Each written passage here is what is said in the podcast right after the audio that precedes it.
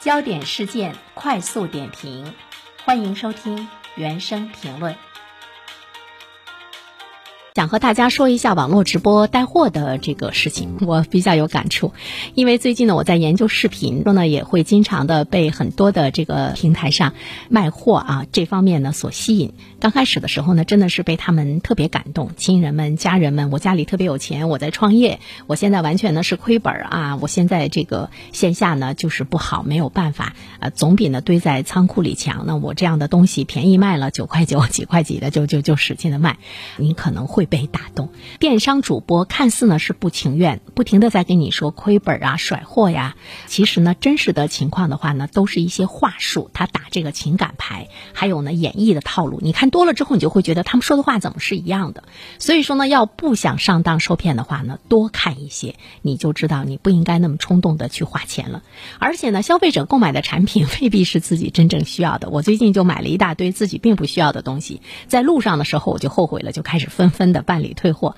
当然，我也是想检验一下退货是不是真的那么轻松、那么容易，很快的这个钱呢就会打回到你的账上。目前来看的话呢，还可以，因为我们对于线上的这个售货有。七天无理由的退货嘛，还有呢一些这个运险的推出，那么对于老百姓来说的话呢，损失还没有。但是我觉得在这里面有一个问题啊，是值得我们关注的，就是时间呐，你的时间是值钱的。你别觉得我买了一个九块九、三十九的这样的一个大件儿，最后呢我又办理退。这个时间呢，我觉得对于我们来说也是金钱，它对我们的消耗呃是值得我们关注的。这些网络主播的带货商品的质量真的是不行，价格呢也并不是宣传的这个最低价。我们要提醒的是，千万别被情绪带着走，因为有很多的主播他是按照事先编好的这个剧本，直接在直播间里就演出呢这个小短剧，所以你看多了你会觉得哦，都是富二代。啊，都是呢想创业，都是现在呢这个不想挣钱了，都是呢把我们当成了他的家人，想把东西呢给这个卖出去等等这些方面，